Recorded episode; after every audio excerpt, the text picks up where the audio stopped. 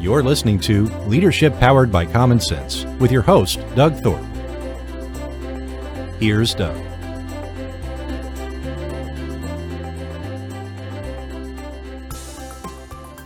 Well, hello again, everyone. This is Doug Thorpe, and you're listening to another episode of Leadership Powered by Common Sense. We're the show where we try to take the things that might bother you or you as a leader or business owner, and we try to break them down into common sense, bite sized solutions that you can use. And uh, one of the other elements that I always want to bring out I was reminded of it. I was an, I had an opportunity earlier today to guest on somebody else's show, and one of the things we started talking about is the famous phrase: "People join companies and they quit bosses." Mm-hmm. And my passion in this world is to help you as a leader in your business not be one of those guys.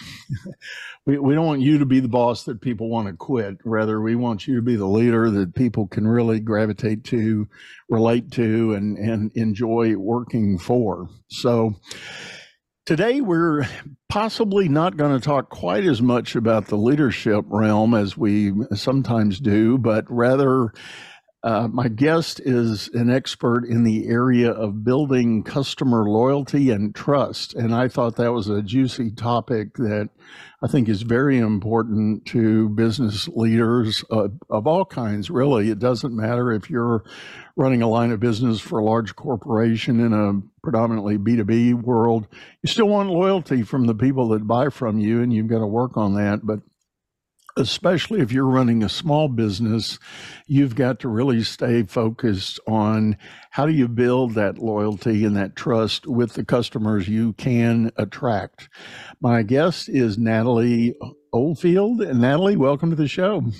Thank you. It's great to be here, Doug. We've got a little bit of a tradition here. I always like to ask my guests to share with us a little bit of backstory about your journey and how it was you got into this realm of of the work you do. So please, please share with us. Well, um, the short story is I spent most of my career, about 25 years, working with different companies in the IT industry, always working sort of in the background, Doug, as marketing or communications, product management. And the last five, ten years of my career, uh, I stepped into a different role and was much more curious about how customers decided to buy. And um, throughout my whole career, I was always invited to join customer meetings and ask questions. And I'm pretty curious, Doug. I love to find out what's most important to a customer and what's most important to someone. And so I got into the field of trust, if you will, about 15 years ago because I was asked to take over the role of sales in a software company. And I really didn't want to do that, Doug, because I didn't want the accountability of being responsible for sales. And I had never done sales before. So I did not know how to do it. And my manager, the CEO, said, Well, you know, you're you know all the customers. And I did because I was always involved with asking about what they needed, what they wanted, what mattered most to them. And it went back and forth. And finally I said, sure, okay, I'll do it. And then, of course, when I said okay, it was really bad timing for Natalie because the uh, whole environment changed. It was 2008, and people stopped buying. And in the business to business environment, people stopped going to hotels and convention centers. And that's primarily where we sold our software. So our sales decreased. The software as a service contracts were asked to be put on hold. And I was like, oh my gosh, here I am in this new job and I don't even know what I'm going to do. And I was terrified because, quite honestly, before that, you know, most of my career things had been just fine. And so I looked around and figured out, okay, well, how am I going to do this? How am I going to learn sales? And I spoke to some of the people who I thought were the most successful in that area. And they just said, Natalie, just focus on what you already do, the customers and the relationships. And I did. And then I got the whole team to really focus on just providing as much value as we could to the customers. And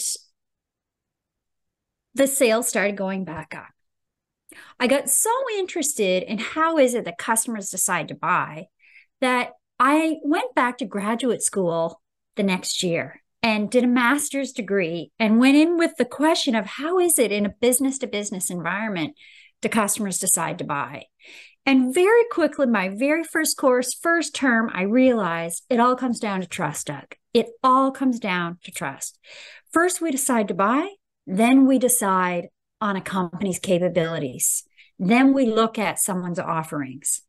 And so, fast forward, I completed my master's and my graduate research, and my whole thesis was on how to build, manage, and protect relationships of trust. And uh, I created a framework based on primary research and then a measurement tool because my whole career I was always taught what you can manage, you can measure. So then I created a measurement tool that I call the Client Trust Index and a framework, which is a step by step process for people to follow to build relationships of trust. And it's all based on science and evidence and how we decide to trust. So, you know, I got so excited that I started teaching everybody I knew about this. And then I was seeing results because, again, I created this framework while doing my graduate research and tested it out.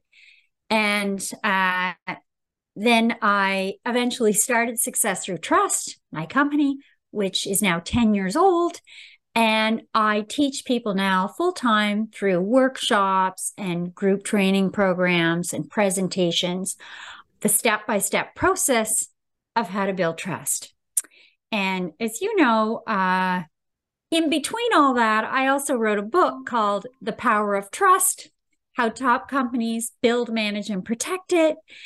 And uh, I'm now on a mission to help companies grow by helping them build relationships of trust with their customers. I think that's such a powerful theme. Much has been studied and written about the fact that even in the B2B world, ultimate buying decisions are truthfully emotional decisions. They're not yes. factual, they're not particularly data based. The the analytics and the analysis and the uh, evaluation might lead up to a decision, but when it's all said and done, it does become for everyone a, a fairly emotional choice. Yeah, and if you think about it, on one hand, the the buying person probably reports to somebody. They they either report to a you know more senior manager or they might report to a board or mm-hmm. ultimately if it's publicly traded they report to shareholders. So the things they buy and things they procure must perform to optimize the overall performance of the business. And when you get down to that signing the paper, you uh, making the order, you can't help but think about your personal risk of, you know, I could lose my job yeah. if this is a bad deal. So yeah. how do I how do I protect myself, not just my business, but how do I protect myself from making an error and we turn the page to look for that sense of trust and confidence that we're getting from our vendor or our person and it, it is a powerful force but it's also for many it's a mysterious thing to try to figure out how do you really create that trust if, if you're the one wanting to build it for your customers you know, what are some of the first steps in your process as you go through that with client companies? Well, I try to take the mystery out of it. Uh, and I I really believe, Doug, it's a great question that that it it can be practical and for some people you uh, some people do it quite naturally and other folks, it's really a skill to learn. And it starts with inside a company having a culture of customer focus and a culture of trust. That's ultimately where it starts. And having everyone in the company aligned with what is what is it that we're trying to achieve? What's our vision? What's our purpose? And then it's around having all the capabilities and the competencies that you say you're going to have. So if you're you know, if you're a manufacturing company and you make widgets, it's that having all the machines and the people in place to actually make these widgets. And then, really, where the rubber hits the road, Doug, to build, manage, or create trust is around the cumulative interactions that you have. So, trust really comes down to all these cumulative interactions with another person because we put trust in another person. And those can be broken down into three core components how we communicate, how we behave, and how we serve. And I liken it often to a triangle. You can have three sides to a triangle, and they all have to be in place in order to have trust. And, you know, you could be a great communicator, as an example, and service the customer really well or the client really well. But if your behavior is not walking the talk and or it's not with much sincerity or integrity, you don't have trust.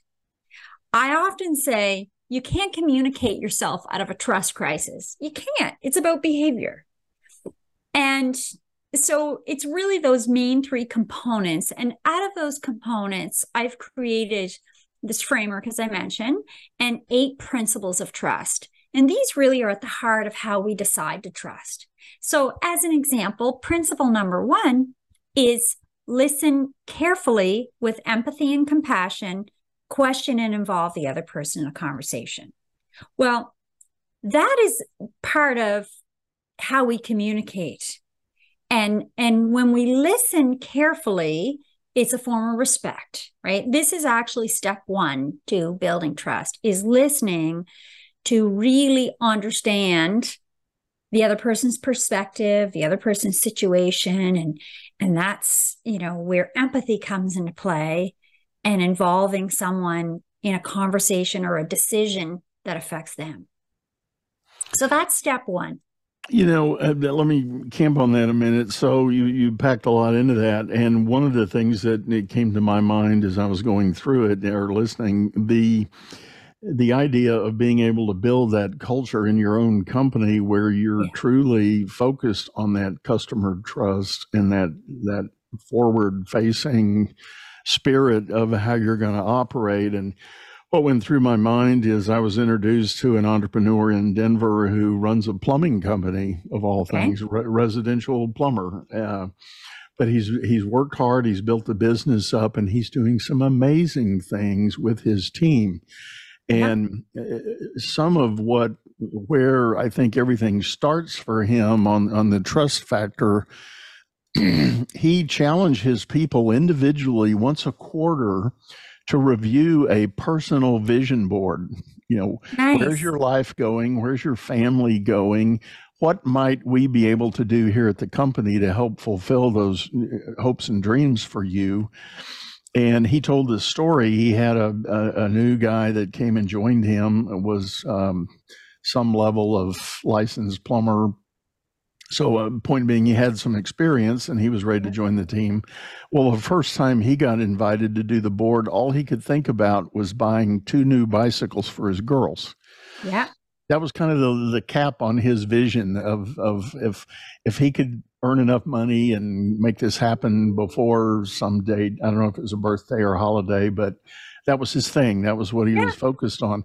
And the owners said to me, he said, you know, when I saw that other vision board, I knew we could crush that goal. he nice. said he said, I have so many opportunities for these guys to make extra money along the way in the way we incentivize and the way we motivate and the way we do things. And he said, sure enough, it, it didn't take a month for the guy to, you know, yeah. earn the extra that he needed to buy those bicycles. And when that happened, he was in. I mean, it, yeah. the, the yeah. trust element just, you know, the lid for that one guy was was blown through since then, uh, you know, all the visions have gotten a little more sophisticated, a little more um, aggressive or or bigger vision. But well, he's got his I, whole team oriented on that, and it translates directly into how they treat their customers. A hundred percent. And what I love about that story, Doug, is that every single company, whether you are a plumbing contractor or, you know, and you're in construction or you're in software, your technology, aerospace, it doesn't matter. Management consulting, it all starts with the people and it all comes down to the people. So, one of the terms that I use is critical trust risk point. And I really believe that for every single one of us, no matter what co- type of company or industry we're in, whether we have uh, we're a plumbing contractor or management consultant, the critical trust risk point is the people. This it starts at the top with the owner of the plumbing company who who asked everybody to share their vision, but really where the rubber hits the road, if you will, is how the employees, how the team interacts with the customer and it's it's about you know how they communicate with the customer. And when someone's motivated internally right i'm motivated to get some bicycles for my children i'm motivated to do a good job i as the customer experience that. And that comes out in the way that i communicate the way that i behave and the way that i serve customers we all know. I mean, I love that story so much because we all know what it feels like when someone has trust in their company and we all know what it feels like when they're someone's engaged and they're they're building trust with us and we know what it feels like when someone doesn't trust because us as the customers whether it's on the b2b side or business to consumer side we experience that impact well, and and to carry that story a little further, what he's done with this company, and and I'll name the company, and and they're not a sponsor of my show, but uh, I just I just love the story, so I, I like sharing it. It's called High Five Plumbing, and they're in Denver. And so the name is a little bit of a play on, you know, Rocky Mountain High and all that good stuff. But it's also their their logo is a, a high five, you know, with a it's a hand with a number five in the middle of it. And one of their things, one of their uh, differentiators, their goal is to make the house call, do the work, and then the technicians ask the homeowner are you happy with the work we did and the way we did it? And if the owner says, yeah, yeah, y'all did a great job, I, I really like it. So, and then they say, well, would you mind if we snap a picture doing a high five together? Oh, that's fun. and the way this plays out, the the owner has a compensation program for the the techs who get the most photos during a month.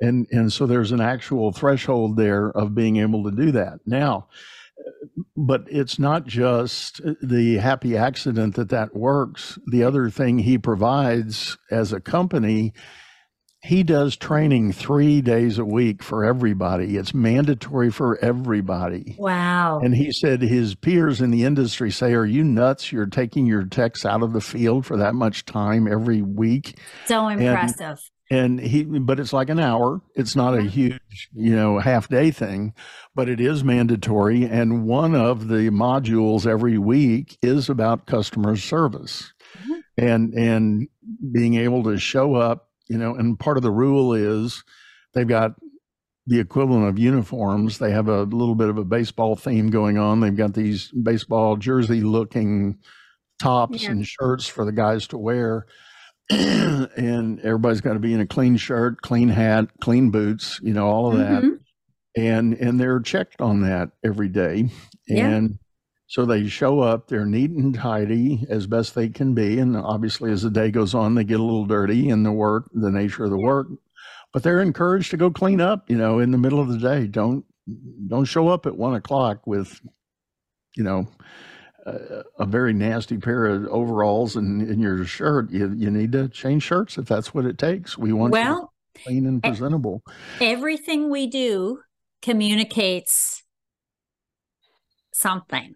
Mm-hmm. right? So our mm-hmm. uniforms, the clothes we wear, you know, whether they're tidy or not, whether the pants are pressed or there's a stain from the coffee that you're in the truck, you know, everything we do. So, um, I'm impressed though that they do so much training and um, I I love hearing that because the people truly are the critical trust risk point. So for any company, that's that is how we are deciding on whether or not to trust. We can say at the top, you know, the CEO of a publicly traded company or of a small medium business or a very tiny business, the owner or the CEO can say, you know, I want us to be all focused on the customer. However, really the the experience for all of us comes with the frontline people.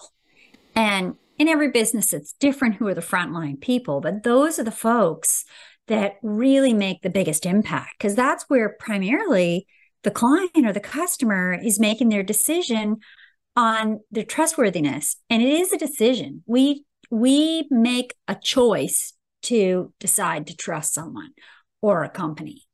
Right well, and and part of this goes back to what you said earlier. You know, again, using this example, they definitely measure everything. They they measure the customer satisfaction scores they get. They they look at the turnarounds. They look at the callbacks. They look at all of those things, and those are metrics that are shared. And they're not only measured from a management leadership standpoint, mm-hmm. but they're actually bonused for good performance. So they they affirm and, and pay for the performance they're trying to direct among nice. their people. Nice. And so it's not just hammering in a theme or a theory about how to go be a good plumber with the public, but when you do it and you hit these numbers, you're going to get more money in your paycheck. It's it's it's a very direct, you know, cause and effect. Yeah. Oftentimes people um you make me think of a question that, that that I get asked quite a bit. In fact, I was doing um a keynote speech last week in uh the Canadian Rockies and someone asked me, I was in a group of uh, professional engineers and certified public accountants and a, not, a lot of them ask me, you know, how do you measure? Like, how do you know about the trustworthiness? Are there any key performance indicators that we should be looking for that would be signals of either high trust or low trust? And so you just reminded me of that question. And one of the signals that I often see of low trustworthiness is that either you're not getting customer feedback or the sales cycles are longer or there are more customer complaints or it takes a really long time to get sign off on a project let's say. Or you know people keep asking for things in writing uh, again and again. So those are indicators i would say of low customer trust. And you mentioned some of the indicators of high trust like you know great scores on uh, customer feedbacks survey would be an indicator. Another indicator would be customer retention and loyalty. Um, you know, we we know that it's a lot um, more cost effective for any business to keep a customer than it is to go get a new one. That's an, that is um, an indicator to look for. And another one for all businesses might be referrals. So, you know, when we have high trust in a company or a product or a service, we often refer. In fact, there's a statistic that I like to share that 68% of us refer products and services of organizations we trust. And that's a worldwide statistic. And so if you think about those indicators of low trustworthiness versus high trustworthiness, you know, I often ask companies, okay, are these things happening in your organization? And what what are you looking at? Right. Well, I was talking to someone the other day about that, and, and the whole idea of being able to refer people. There, there's a, another human element in that, and that is if you have been the receiver of a, of a good quality service and now you think your provider is a high trust individual that can deliver for that, you almost become proud to be able to refer them to a friend or a family Yeah. member who's in need because now you get the little gold star bonus points for knowing somebody that's reliable, dependable, trustworthy, and Yeah. capable. And when you make that referral, and then that person, your friend, your relation has that likewise positive experience with that person, it sort of gets in your trust bank of, Yeah. you know, hey, Doug's a good guy to refer people. You know, he really knows some great people that are, are good providers. And it, it, it just has that snowball effect. Yeah. And Yeah. to to be that service provider or the seller of goods that can build that energy among your current customers, that that referral element is a huge factor that It a lot really of is. a lot of businesses struggle to cash in on. Yeah. Yeah, no, referrals are huge. And, you know, there, there's a well-known statistic that came out years ago um, that when we increase customer retention rate by 5%, it can increase profits by 25 to 95%. And um, you know, very similar to referrals. I mean, if you get more business from an existing customer, it it's so powerful. And um, you know, one of the, the things that I'm often I share with people is that the goal really is to become a trusted advisor. And if you become a trusted advisor, that's when you start to get these referrals, Doug right? Because if i'm if i'm a trusted advisor i i um you know my client is like you said very happy to refer. When i'm a trusted advisor people want to do more business with you and so the goal really in all customer relationships is to become the one that customers go to for advice for products. And it may not even be advice in your industry. So you know like you said you know you you who do we go to when we want to find out about a good product or a good service to use we usually ask our ask our friends and our colleagues Right. and Right. so when you get a referral it's so powerful it's a great way to bu- build your business through referrals You know, mo- most people are keenly aware of uh, the remarks and feedback comments. Uh, you know, um, Amazon leveraged that uh, to the hilt. I mean, it. You know, you buy something on Amazon, you're going to get asked to leave a review, and and what do most of us now do when we're thinking about buying? We go read the reviews. of course We we go. my see- husband does that every single time Oh yeah. Oh yeah. And he goes deep. He goes Yeah. really. Let's go find the ones and twos and figure out what they're saying about it. Yes. Fives are great, and that's wonderful. Okay, I see you're you're a Yes. four point nine on the scale. Wonderful, good for you. Yeah. What, what did the ones and twos say about your stuff? What what are the th- is there a common recurring theme? That's you know that's important to know. Yeah. So let me let me shift gears a little bit uh, before we get away. I, I I do want to talk about the the downside. What if you blow it?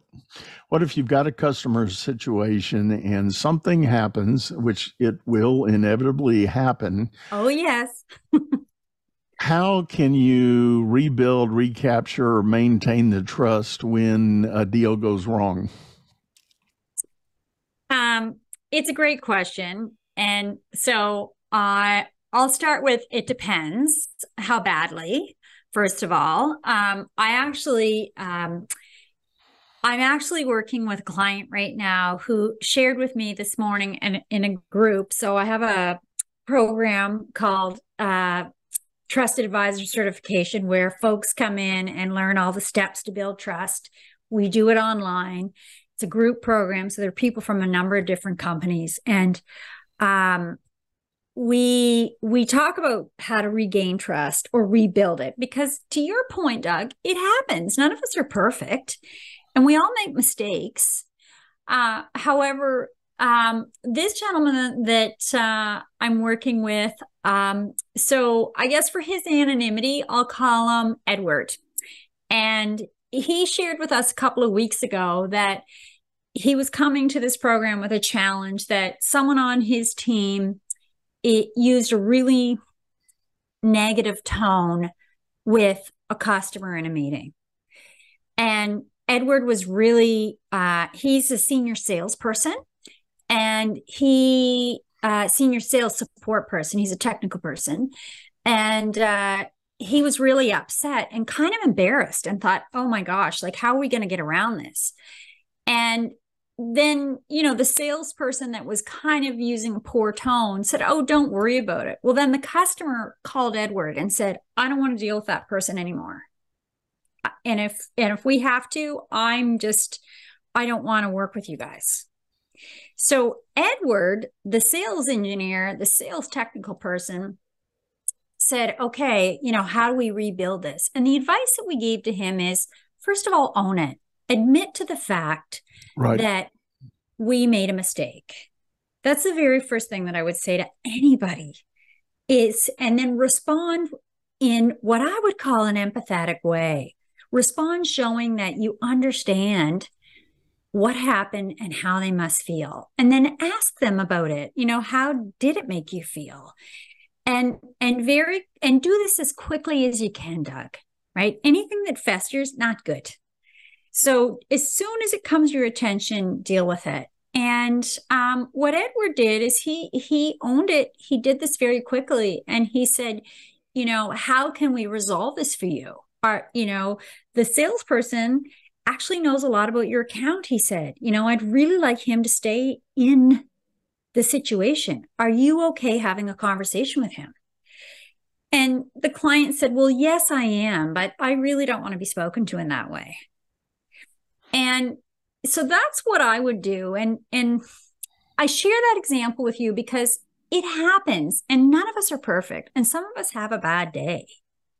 And, you know, one of the things that I share with my clients is, you know, every day we have to be thinking about the fact that everything we do communicates a message.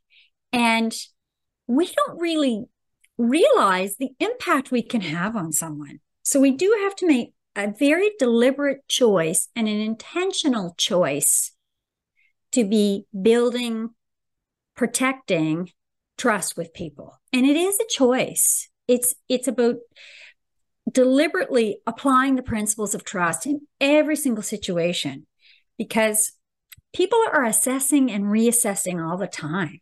We may say, okay, we have trust with a client now, but it, it's time based. So the model that I share with you, all wrapped around that is time. I might trust you today, but next month, if you don't follow up or you know someone comes to the meeting with a poor tone, that's going to change my view. Yeah especially if I don't have a very well established relationship, right? So that's why I started with it. It depends. Like, it's a great question. Like, if I've known someone for a long time or we have a very well established relationship, you may be able to come to a meeting and someone have a poor tone. And if you have what I call, and I, I coined this term a long time ago, trust equity, you can get away with more because you know, people know that what your intentions are good and maybe they're you're just having a bad day. But if you don't have trust equity built up, it's harder to regain that trust sometimes. Right. and and it also depends on how big the mistake was or how big the offense was or what happened to have the breach of trust, right? I mean, tone is one thing and that's what Edward was dealing with and but there are other things too, you know, dropping the ball on a deadline or having a project go sideways. I mean, it just it depends, right?